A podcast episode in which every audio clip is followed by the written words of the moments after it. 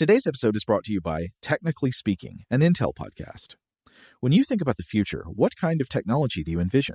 Whatever the future holds, artificial intelligence will undoubtedly be at the heart of it all.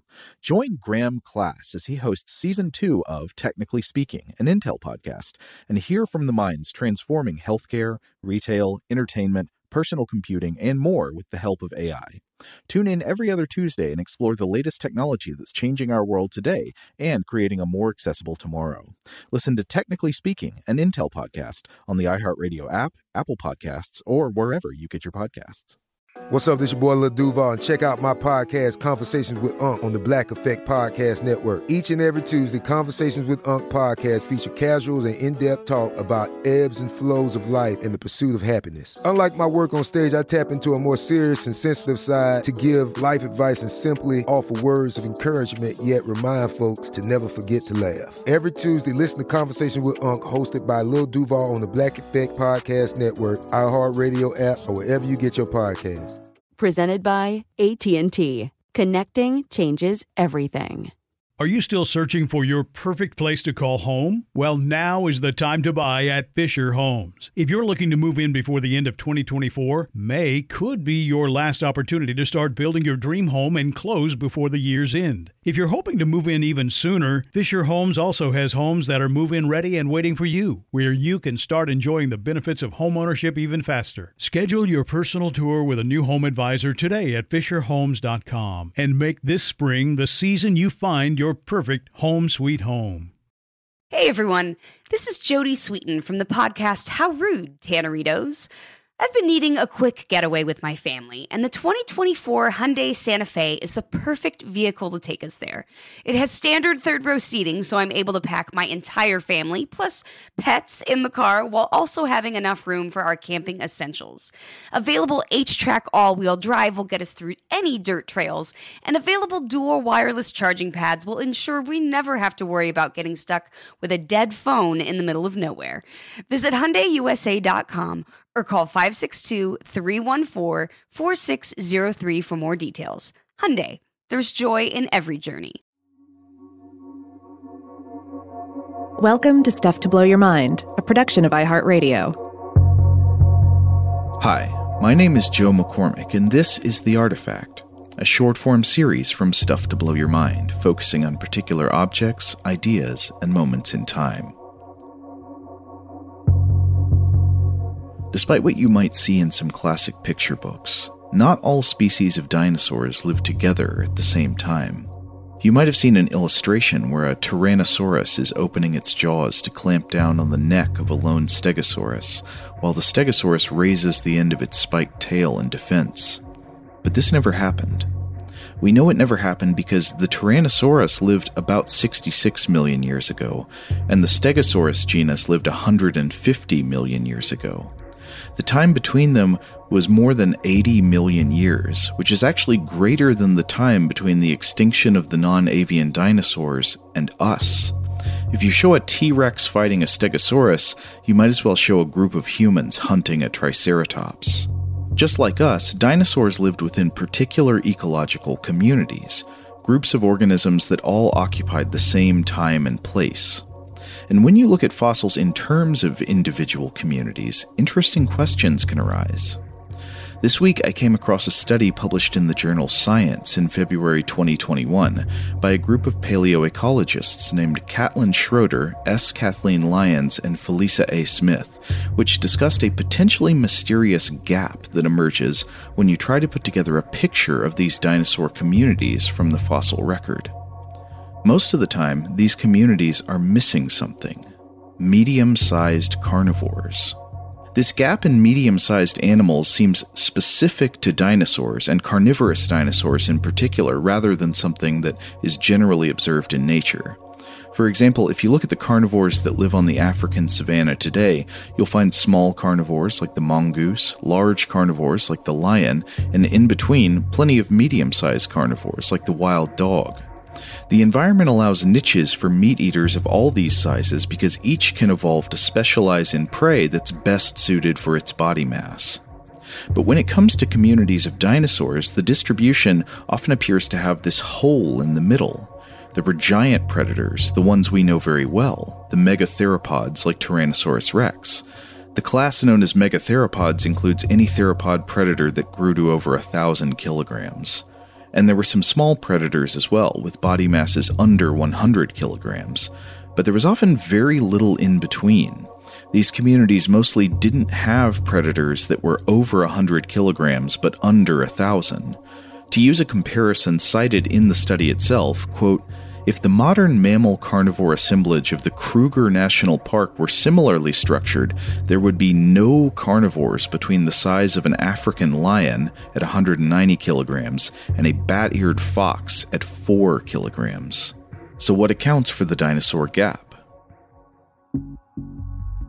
When there's an apparent gap in the fossil record, there's always a possibility that what paleontologists are seeing is merely a bias in the fossilization process. Most of the animals that live and die never become fossils. Fossilization is a special process that only takes place under unique conditions. For example, when the bones are rapidly buried after the animal's death. This is much more likely to happen in a wet environment like a seafloor, which is why we have far more fossils of prehistoric marine organisms than we do of land animals. And when we do have the fossils of a land animal, it's often because their bones somehow fell into a water source or were covered by a flood. But Schroeder et al. in their paper argue for a different explanation. After they examined 43 communities of dinosaurs across 136 million years, they concluded that the mesocarnivore gap is real, and the explanation has to do with how dinosaurs reproduced and grew. The largest theropod predators were gigantic once they reached full size. An adult Tyrannosaurus rex probably grew to more than 12 meters in length and weighed somewhere between 4,000 and 7,000 kilograms. They're often compared to the size of large vehicles, but there's a fact that limits how big the offspring of even the biggest dinosaurs could be when they entered the environment. Dinosaurs are oviparous, they hatch from eggs. Mammals, on the other hand, are viviparous, giving birth to live young, and the newborns could be pretty stout. African elephant calves are sometimes already over 100 kilograms at the time they're born. This gives those calves a leg up on survival, but it also comes with biological costs. Mammals usually have fewer offspring than oviparous species, and they have to invest more resources into each one. An African elephant mother is pregnant with each calf for almost two years, and even after the calf is born, it spends several more years nursing. But while egg laying species don't have these problems, there are also drawbacks to egg based reproduction. For example, there are harsh physical constraints on the size of eggs. The shell of an egg has to be thin enough to allow the permeation of gas, so oxygen can get inside and reach the developing embryo. And the shell also has to be thin enough to allow the hatchling to break out once it reaches maturity. But as eggs increase in size, thin shells become less and less tenable. A huge egg with a wafer like shell would break too easily. As a result, even gigantic dinosaurs would have to lay pretty small eggs. Schroeder et al. write that oviparity meant even the largest dinosaur species were limited to about 15 kilograms, which is roughly about 33 pounds, at the time that they hatched. No matter how big the adult, the new hatchlings were never going to be any bigger than your average Welsh corgi a freshly hatched Tyrannosaurus rex was probably about the size of a house cat.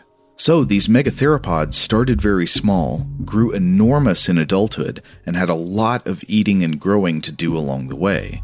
And there were lots of them.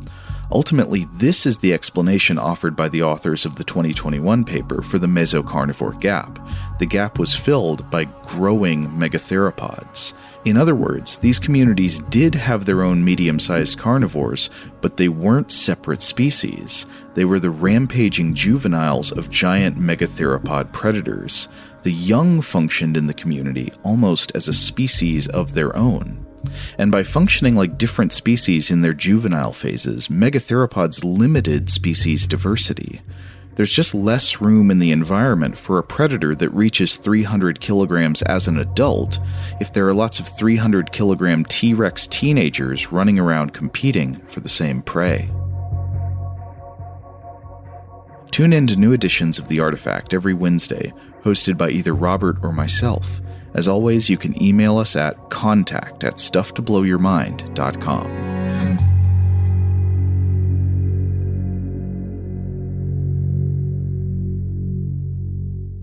Stuff to Blow Your Mind is a production of iHeartRadio.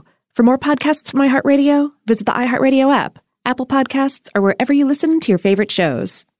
Today's episode is brought to you by Visible. The future of wireless is here, and it's transparent. Switch to Visible, the wireless company that makes wireless visible.